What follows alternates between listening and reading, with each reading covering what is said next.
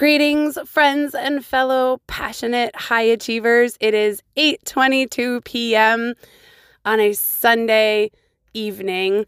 Uh, it has been a, a nice, relaxing Sunday, uh, while also setting myself up for the week to come. Because, like I mentioned, the past two weeks I have not had that time to really get myself in the right frame of mind and set up my environment by doing my weekly review, uh, and it's it's created a lot of uh, what my teacher would call hurry, worry, overwhelm. So already this week, I can feel that it's going to be more balanced because I'm already starting to think about allocating time and resources and focusing on the right things, which is the power of doing a weekly review, whether you do it David Allen getting things done style or come up with your own thing or just do a Google search and pick something that makes sense for you. Just there's got to be that point of reflection, especially if you're looking to be a high performer. There has to be some way that you're tracking metrics and reflecting on what's been working, what's not working, and how you can get to that next level. Um, so I am here sweating in my Uberu studio because it's another nice warm summer day. Uh, and the thing that I've really been thinking about as I prep for this week is there was a Cal Newport podcast recently, uh, just a, a like maybe four or five ago, I believe. I, I actually don't know what episode number it was, but it was the Law of Less. Uh, was the name of the podcast. Um, and it would have been somewhere in June of 2023, uh, somewhere in that region. If you're listening to this and want to try to find it, I apologize for not knowing the number. Uh, but in that and in a couple of subsequent podcasts, he's talked about how really you're judged or people remember you for the best thing that you've you've done.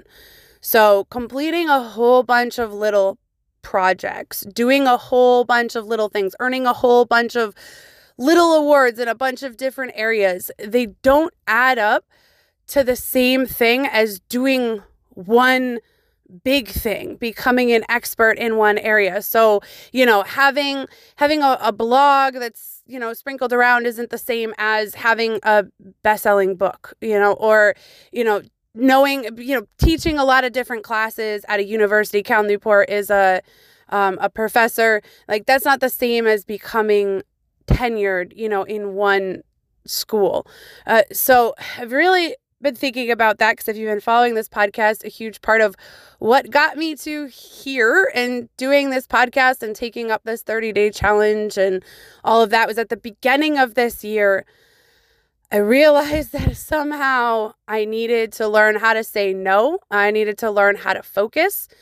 And then, like six months into trying to figure this out, call Cal Newport brings out this podcast that's just a complete zen stick to the back of the head of of the fact that it's it's really important. And Cal Newport is, you know, he he's a a professor at Georgetown. He's got multiple best-selling books. He has he says he has seven different jobs. I don't know what all those jobs are, but obviously he has a a, a podcast. Uh, I know he writes for the New Yorker. So he has a ton of stuff going on and he does it all nine to five while having, I'm pretty sure, four kids, three or four kids.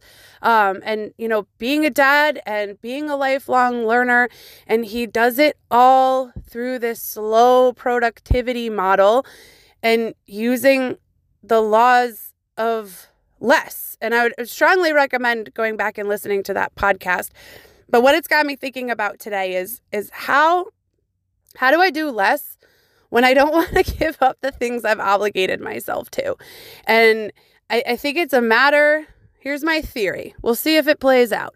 But my theory is it's a it's a matter of focus and perspective for where I'm at because the the goals that we have, we want to have multiple, you know, clients and things going at the same time. And essentially that's kind of what we have going because everything that we do, the integration in everything that we do, comes back to the work we do with Momentum Learning Systems. So the dojo is, you know, that our role in the dojo right now is applying the practices of momentum learning systems. So, yes, I am maybe the majority owner in the business, but really the the majority of the work that I do is from a place of the dojo being an a momentum learning systems client uh, village muse our our other business where you know we're we're doing similar work to momentum learning systems but on a larger scale helping businesses go to scale. So these solopreneurs that are ready to make a larger impact in the world.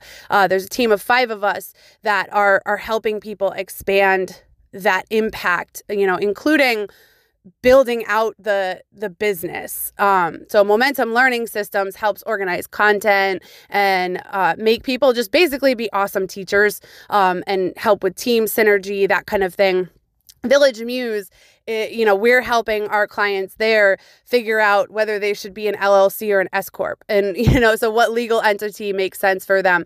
Uh, looking into helping them organize. We're not experts in, but helping connect them and organize them, and you know, their accounting and their dashboard systems, how they're going to track their businesses and their success. So it's it's kind of at a different level, but still, our part in that team of five comes back to our expertise, which is momentum learning systems. That's what we're best at the leadership, the communication, the content organization. That is our contribution to that business. And then even Dragon Mind and the part that I play, you know, in this small uh, content creation business that my my friend John is is really starting to ramp up and get going with um, in the Dungeons and Dragons world my role, the things that I've been contributing has been momentum learning systems. So there the work that doesn't make the work any smaller and I recognize that, but the mental focus that I think may come of seriously thinking through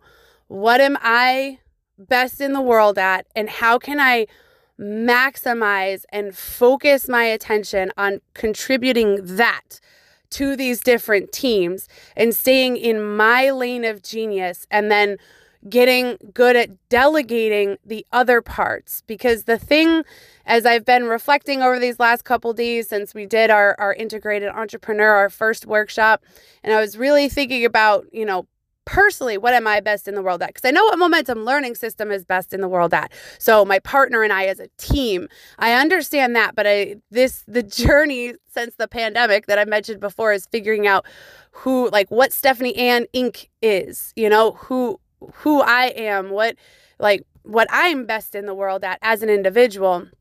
And I think part of it is that I could teach just about anything. If you give me, at, least to a beginner level, if you give me the foundation, uh, if you give me kind of a, an overview of the information that someone needs to understand to get good at any skill, I can take that content and organize it in a way that's going to be more effective to communicate and teach the knowledge or the skill. Um, I, I think I'm just really, really good at that. And it goes all the way back to organizing my toys as a little kid. I just, I just see the patterns and I see the way to make them clear and concise and get to you know the the core of what needs to be shared so that the rest can be unlocked now i'm not great at the the longer term because i lose I lose focus. I love I love learning myself. So I love new challenges of new things for for me to learn and understand and then and then turn them into something that other people can take and run with as a as a passion. Um and in terms of making people into awesome teachers, like helping people become the person they need to be to be an amazing teacher, that's what my partner is best in the world at, which is why we work really well together because I can see how the content can come together and be really, really clear so that your learners can absorb it. And then if you want to go deep on just completely unlocking your absolute inner awesome and all of the gifts that you have to share with the world, you know that belief in yourself and that your belief in the the world around you and that the work you do matter, matters. That's what my partner's spectacular at. Um, so thinking about the law of less as i look at the work i need to do this week and in you know over the next few months to move projects forwards i'm going to really try to focus on looking through that lens of how can I put myself in my zone of genius? And how does it all come back to the services that we provide through momentum learning systems? Because if I can pin it down in my own businesses, um, and with the the clients that we have currently, then that is going to unlock the potential for even more because it's all about making ripples. Drop a pebble, make some ripples. You know, the first step to really making a difference is being able to to let go and let your light shine. So that's that's what I'm working on. But the first thing is you got to figure out how to figure out what the light is. You got to turn the light on first.